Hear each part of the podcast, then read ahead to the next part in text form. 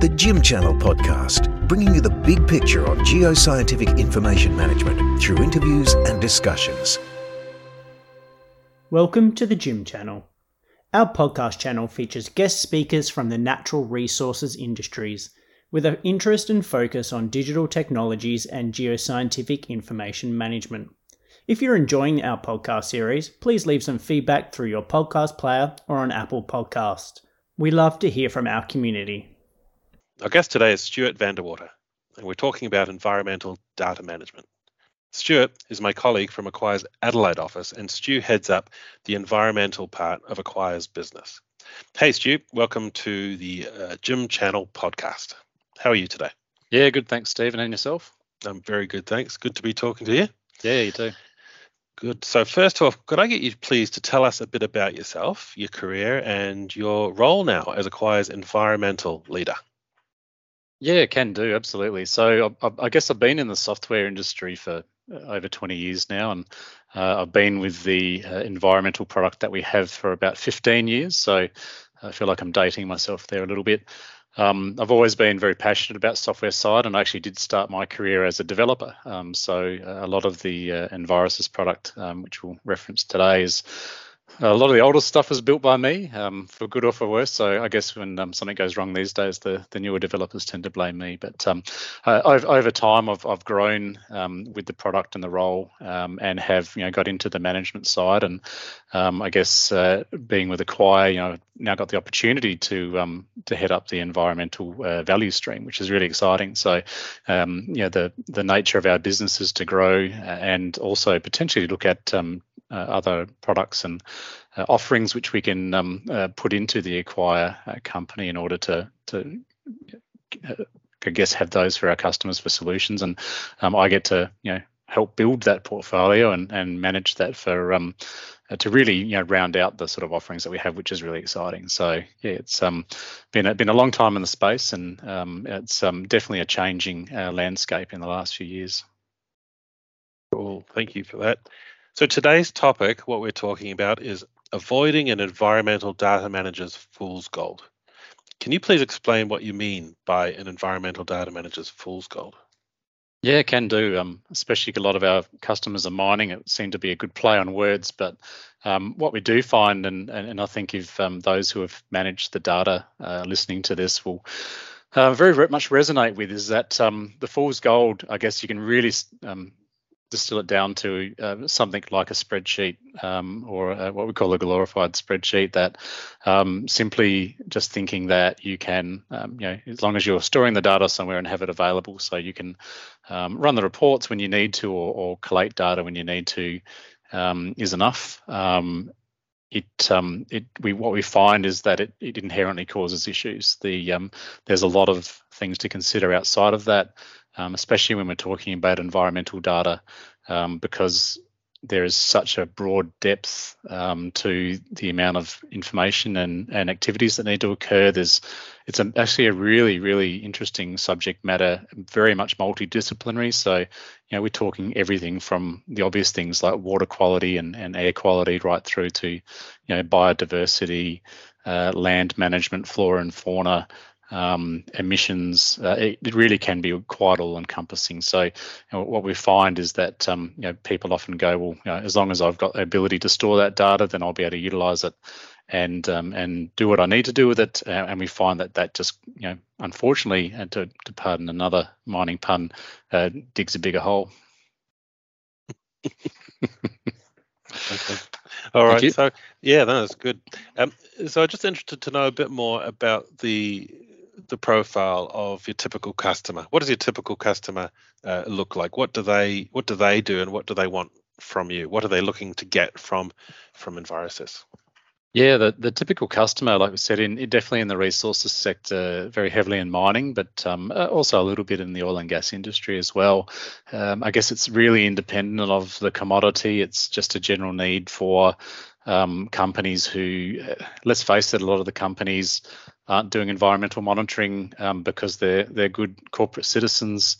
Uh, there is always some sort of regulatory driver around this. So there's always um, the the process of of um, working with a government, for example, to ensure that the the, I guess the compliance and the um, obligations around what a company needs to do when they're disturbing the earth, the, the air, the water, those sort of things, um, in terms of making sure that they don't leave the earth in a bad state. So, yep. um, I don't want to be too cynical around the companies not caring about this because mm-hmm. what we do find is that the people involved are very passionate environmental professionals. So, sure. um, really uh, important that you know they do come to us looking for an, an, end-to-end solution. They say, look, we need something that can manage all of this because it is a lot to do.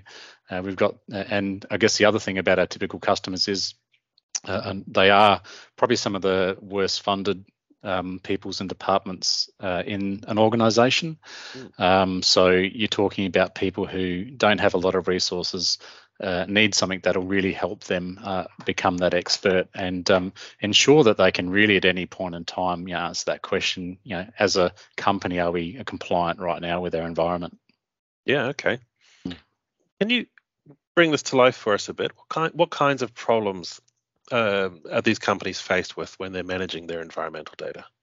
Um, yeah, there's it's just such a broad variety, and I guess it comes down to um, being able to manage everything from one minute data, you know, 30 second data coming from devices in the field, through to that one sample that needs to be done every quarter. And you can imagine then you got so much noise with a lot of the real time data coming through um, compared to that one that comes through every quarter. But fun enough, the one that comes through every quarter can be directly linked to one of their um, permits or, or, obligations. So if they don't do that or if they fail to report that, they can actually be in trouble. So um, a lot of it is around the manual handling of the data, the quality of the data. Um, and as we know these days, and it seems to be getting um, a little bit worse, we've noticed in the last few months, is around um, people changing jobs. So we've noticed in our space a lot of the environmental um, professionals have been moving around, um, which means that you know we often find if they're not utilizing a system like ours,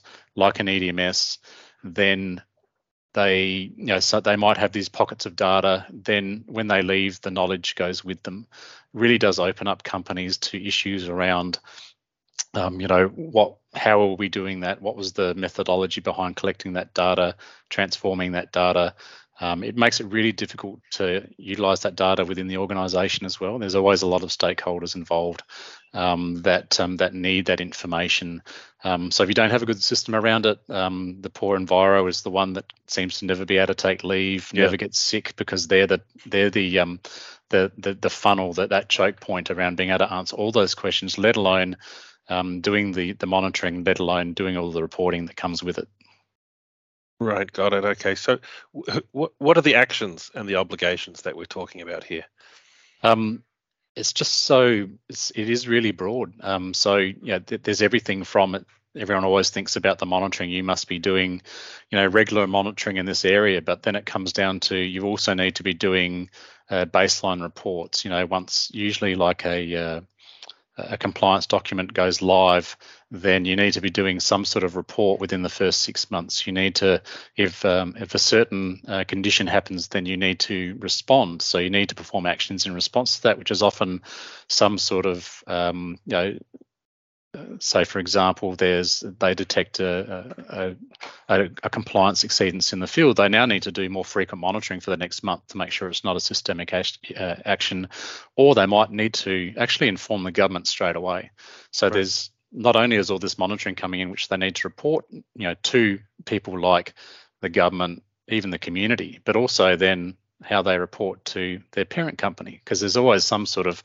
corporate reporting type metric reporting that needs to happen in, in the realm of environment, um, usually for the company sustainability or ESG reporting. So there's just a lot of different types of um, uh, activities that need to happen. So you can imagine just that whole myriad of of, um, of different broad actions and uh, obligations is a lot to keep up with.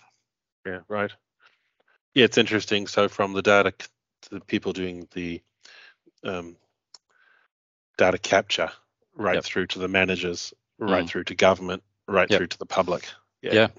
Absolutely, and and I guess it's it, if we don't have if there's if there's not the discipline, if there's not the um, the organisation. So, I remember once we uh, we did an implementation and we loaded some data in and um, we plotted the information on a map and there was a, a, a sampling location in the middle of the ocean, and I think right. it was called like Location Two, and yeah, it was a great set of data, but yep. no one knew where it was meant to be because there was multiple location twos in their data set. So this was where, you know, that um, not really having the uh, the processes in place, the governance of that data in place, um, to have that context around it um, meant that they couldn't use it with the stakeholders. They were suddenly exposed and, and quite risky. So, um, yeah, it's a pretty interesting environment, especially when you throw in all of those activities. Um, keeping up with it is is quite a challenge.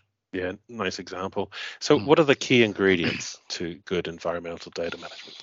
Um, yeah, and I think uh, obviously having a good storage mechanism I mentioned before is is critical. So you you do need something that'll scale that will really allow you to um, store that broad variety of, of information and, and, in one spot. So the last thing companies want these days is um, a point solution or something that sort of standalones and, and doesn't play well with others. They want to tend to limit the number of systems they have. So they don't want to roll in a system just for water quality. They want and another one for air and another one for um, biodiversity. They want something that'll do everything. Um, but like we said before, it's not. It's more than just about storing data. Um, we like to come back to what we call the three C's. Um, so it's um, compliance, completeness, and context. Um, really important to say that um, you know, not only are we getting the data in, we're assessing the compliance of that data, so the performance of how um, what the actual data is telling us around what we're doing uh, impacting the environment. So, is it telling us we're you know breaching our air quality guidelines? Is it tell us we're doing something adverse to the water table? All those sort of things. So that's our compliance element to it. Mm. Um, but that's great. Um, but what about completeness? So, are we actually doing the activities that we're meant to be doing. And when I say meant to be, um, often the uh, compliance drivers aren't just saying, you know, you must be ensuring that the pH levels of the water is between these these uh, values. They're saying you must perform regular monitoring, and regular monitoring means this. And once you get that, you also must have these things within limits. So there is that real duality of compliance and completeness. And we actually had a really good example of that um, one of our customers had gone away on leave for six months, uh, extended leave, came back and he had had 100% compliance. He was thinking, oh, that's fantastic. Then he looked at the completeness score. He found out he only had about 10% of the data that he was meant to. So um, the data was saying, yeah, we're doing really good with our environmental performance. Unfortunately, what it also was telling him is that no one's been doing the activities that they're meant to be doing either. So, um, real gotcha there. Um, the third one is context, and context is more important more important these days. So, and that's everything from you know, do we have the complete data set? So, is everything in here and monitoring that we should? You know, we find that when people are using spreadsheets or other systems that don't quite have the breadth, they'll be doing most of it in the system, but then they'll have, oh, what about the um, the noise data? Oh, that's in a spreadsheet over here. So then there'll be disparate things. So you won't be able to get a complete picture of um, of the data and, and of their um, environmental monitoring framework. Um, but also, you know, things about the location. You know, what is, where is the location? So the spatial coordinates of that. You know, do we have uh, images of it? You know, do we have a historical record of that? Um, and also a data um, we've got these values which are great. Where'd they come from? Uh, what quality processes were in place to get these? You know, uh, do we have the lab's QA/QC report? You know, do we have a certificate of um, uh, receipt of um, of sampling? Those sort of things as well for us it's really important to have that context because as i said you know you can do all this reporting then someone you know invariably comes knocking at the door and says we can we need to audit you. So we need to make sure that your data management process is in place. So without making sure that you know the data that's coming in is being checked against their obligations to make sure they're doing all the right things plus they can prove that it's gone through a right the, the proper process without those three c's um, then you're really opening yourself up to risk.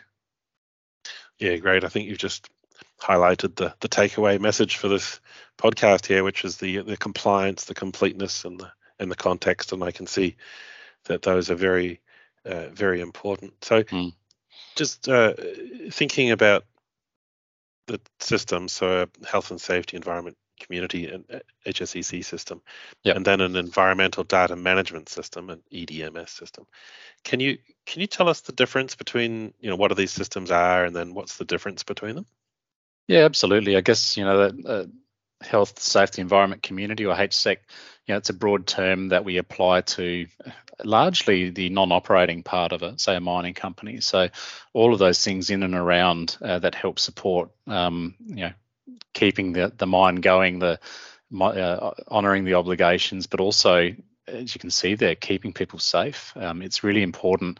And if anyone who's been onto a mine site will know that you know zero harm and um, looking after our people and making sure that um, we've got things in place to, to safeguard against that is hugely important. That they're not exposed to health risks and those sort of things. So, um, what people will potentially do then is say, hey, we need a HSEC system. So there are some some large systems out there that which do the whole broad gamut of things, right? So um, what they will end up doing though is what we call the little e. Um, so as I mentioned earlier, it's it's not enough just to have a glorified spreadsheet. So in that case, when someone goes out to get a full HSEC system, they'll often end up with the, the glorified spreadsheet, the thing that just stores data but doesn't really add value to it. It doesn't have the three C's like we just talked about. Um, and so that will really um, affect their ability to um, provide all the, sort of rich context around it, like we've talked about. Um, an EDMS system um, is really um, a, a, a built for purpose system that can manage the broad gamut of, of environment like I've talked about. So it is really drilling into that E part of uh, HSEC to ensure that it's a big E, not a little e, that it does it well. And so the big E is something where it has the three C's, that it really makes sure that um, you can answer that question at any point in time of are we compliant right now? So, you know, that's a that's a real key. Um, it is something that you know, anecdotally will keep people up at night. Um, the, like I said, the poor enviro managers just sitting there going, gee, I hope the data is going to tell us the right thing. I hope if we get audited, I can answer the questions. Um, having that makes you know people's ability to, um, I guess, uh, report on and, and ensure that their HSEC um, framework is is sound and, and at least that part of it will be done. Um, yeah. Yeah, got it. And this is really the the fool's gold. That's the yep. topic of the story. This is the fool's gold that we're talking about. Got it. Yeah, um, that's look, right. I, I really love hearing case studies. Uh, is there yep. any? Do you have any case studies that you can talk us through and just give us an example, something practical and tangible that people can, uh, you know, listening can can take away? Yeah, absolutely. And I guess it comes down to um, having the the full traceability and and and ability to to not only sit in the system and collect data, but also provide data as well. And I think that's the the real critical thing these days. Um, you talk to any company, you talk to their ID department, and they're like, "Well, do you have a way that we can interact with this system?" So not only to get data in, but also getting data out, because there's always various stakeholders which we need to talk about. So one that comes to mind is a really good one. So I mentioned we have a lot of mining customers, but we also have a lot of water utility and council customers as well. Um, someone like the City of Gold Coast uh, have the system, and they do all of their environmental monitoring, but also a lot around flora and fauna, biodiversity, and the like. Um, so they do everything from um, uh, publish data to a sustainability dashboard uh, that the community can look at. Um, they do internal reporting of, um, say, flora and fauna, uh, but also um, around koala monitoring. Uh, this is a, a, really unique one, um, which we'd not come across um, before. We've, we've done some sort of um, uh, fauna monitoring before, but uh, not at this scale. So it's um it's pretty cool because um, members of the public can actually on the public portal, uh, either in the city of Gold Coast, can actually lodge uh, sightings of koalas. Uh, yep. So when they see them, and, and unfortunately, it is also about collecting uh, mortality data as well. Um, yep. So they can actually enter data into this into the um, an online form, which actually gets put into our system, which then goes into uh, dashboards and studies, and can be provided as data to to to researchers, for example. So um, it's a really good example of of having that that larger reader say it's not just about storing the data, but how can we utilize that data in other places that is in, you know, we can sure that it was collected in the right way. Um, so, you know, it goes to show that context and breadth as well. It's not just around sometimes water and air. It's all of those other parts that um, that are very much around what um, the remit of, of what people need to be monitoring. Just for um, context, Stu, yep. could you just just uh, for our international listeners, the city of the Gold Coast. Yep, uh, that's up, up, on the east coast. Yeah, yeah, absolutely, and um, it's actually a, a really large um, it's a really large council, um, very much very bio, very biodiverse, um, and uh, funny enough, uh, the amount of data they've got in the system, we're talking like a huge data sets of of all sorts of air quality, water quality, um, fauna and fauna. So it's a, yeah, it's a pretty um it's a they're ama- they're an amazing customer. They really mm. have um, quite a uh, quite a um, interesting implementation, which um, yeah. is uh, they're doing some really good things with. Okay, you were talking offline about a, an iron ore miner, um, and I, I, thought if you could expand on that example too, please. There's a it sounded like an interesting story there. Yeah, uh, there's another really good story of of having a big E because um, they they definitely do uh, a lot of different types of monitoring in there, but a lot of water quality and and uh, I guess water quantity type data as well. Uh, they are uh, well, they are actually bringing in um, lots of information uh, in near real time around, um, say, bore. Uh, levels and qualities and the like. Uh, they're actually utilizing that data to make decisions daily about where they do their mining. Um, that data gets fed into a, a business intelligence um, model which helps them make those decisions so you know once again it's about making sure and, and they can they can do that because they trust the data they can do that because they know where it's come from where it's been stored and the rigor around that um, you know we're talking about making decisions on operations here and as soon as we get into that realm you know that the the mining company will demand um, you know, completeness and mm-hmm. uh, demand the rigor around that data because they can't afford to make, you know, poor decisions in that area. Um, what they also do is um, link it to their. Uh, what they also do is use it for um, their their sampling. Uh, they do have quite complex scheduling that they do. So, you know, like I said, the system's not just about collecting data; it's also about marshalling the activities that need to happen as well. Um, it's really cool. They used to have you know spreadsheets which they, which they kept these in. As you know, the spreadsheets are relatively undynamic, so they're not scheduling the next things. It's all a manual process, and it's really prone to you know duplication. So, um, in what they might have done in the past is said, look, we're not quite sure we've done that monitoring. Let's just do it again. Um, mm-hmm. If anyone's been involved in that process, they know how expensive that can get. So moving it into a system like ours has meant now they have that full visibility on their monitoring schedules. They know when it's meant to be done. They know when things have, have haven't happened. They know the rules around what can be rescheduled and what can't. What would actually constitute a non-compliance and what wouldn't. So, and they know all the data's there. If they and then that feeds into something like um, uh, reporting, say to Department of Health. Um, so they can actually utilize this to say, and not just around um, you know the the sort of what the data is telling us, but you know have the activities been performed that are meant to? Are you doing that sort of thing? So you know anecdotally they've said to us, um, you know doing this sort of stuff has saved them a massive amount of time with something that might you know take us a month a quarter is now taking us less than a week. So mm-hmm. Um, and they can do that now because they have the data, they trust it they know it's been through the right rigor um, and uh, has really given them a, a lot more confidence in around how they manage that very tangible and impactful. Yeah. Yeah, very good. much so. Yep. Look, uh, one last question for you, Stu. Uh, the topic of ESG, so environmental, social, and governance. Uh, this topic is is everywhere, and, and it mm. remains at the top of Ernst and Young's top ten business risks and opportunities for mining and metals in yep. 2023. And I've noticed that water management is at the top of their list and it's under heavy scrutiny. Um, mm. Can you can you just talk a bit about that? Can you say how can a mining company use an EDMS system like Envirosys to manage their water management program? Yeah, sure. Um, and absolutely, ESG is the the hot topic. Um, funny enough, when you link anything to potential investment and money, it becomes a hot topic. And um, I guess at its um, at its core, it's around a, framework of external reporting, um, and it really is a bit a bit of, a bit like a sustainability sort of frameworks, but it's I guess it's a bit more of a next level of that. Um, water quality, as we know, um, water is such a scarce resource. It's not the sort of thing you can just create, or um, you really have to manage it um, properly and very diligently. Um, and you know, having a system like ours, for all the reasons I've mentioned before, allows you to do that, so you don't have that wastage. You know, the categorization, the uh, ways that we can um, ensure that we're in a timely manner um, making assessments on this. And I guess this is something that I haven't mentioned earlier, but the timeliness of data, um, bringing it into an EDMS, for example, um, you know, we've had a lot of people we come into, they had problems around, oh, we get our consultants data like three or four weeks after they've done it after the month. So they're all they're ever doing is being reactive and, and playing catch up. They're not getting right. the data in real time. They can't right. make decisions around that.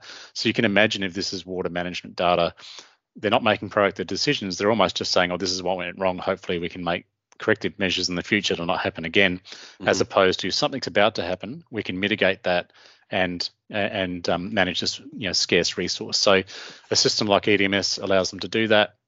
The other really important thing, as it links to ESG, is that, um, like I mentioned earlier, um, a lot of ESG is around potential attractiveness to investment opportunities. So um, you need to be pretty careful about the sort of information that you're putting forward. It's not good enough to uh, there's a uh, an interesting phrase of greenwashing, which means you know we're, we're reporting what we think people want to hear without mm. much substance behind it. That's not acceptable.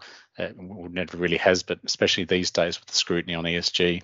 Um, yeah. So to do that, they need something behind it which is defensible. That is, you know, we can link this right back to you. We can show you our workings, for example, uh, where it's come from, the importance of um, of all of the activities in and around that. Um, so you know, something like an EDMS and, and Envirosys really helps customers say, yes, the E part of the ESG, um, we can prove that this is our performance and our how we've been tracking in the past and in the future. So you've got that full historical um, spread. Um, but even the you know the G side with the governance, you know, you mm-hmm. can then show we're actually doing really good data governance, especially in this E area. So um, having an EDMS is and, and I guess other systems in and around um, to have that sort of big E or big S or big G um, is super critical for customers, uh, yeah. uh, for for go- for companies to ensure that um, you know when people dig a little bit deeper, um, they can back it up. Yeah, uh, Stu, the big takeaways I'm getting from this talk is that everything you're talking about here is very practical and tangible and, mm. and, and, usable, which is which is great. Um, yep. Look, th- thanks very much for that. Uh, I've had a really interesting chat. Yep. Uh, just wanted to say I know you're heading across to Perth uh, next month in November, yep. Uh, and uh, you're going to be at the at the acQuire Connect Tech Summit. Summit, and what, what's your talk going to be on? Um, funny enough, it's going to be putting the big E into ESG, so okay, uh, it'll be it'll be similar to what we talked about today, but we'll uh, once again really go into you know why it's important, what and what does good look like. Um, yep. So I guess you know we haven't really touched on a huge amount of that today. We've talked in yep. I guess gener- generalities, uh, but we'll talk about practically what does that look like, and I think that's a good point, Stephen. A lot of this is doable. It's um it's practical and that's the way we've definitely designed Envirosys. It needs to be practical. It can't be onerous. It can't be uh, a million workflows to do things. That doesn't work. We've seen it not work and fail in the past. So everything's about being practical and that's what we'll tap into in that chat. Great. Hey stu thank you very much for your time today. It's really good talking to you and looking forward to seeing you soon. Yeah. Thanks stephen. Thanks for listening to acQuire's podcast the GIM channel. Find us at acquire.com.au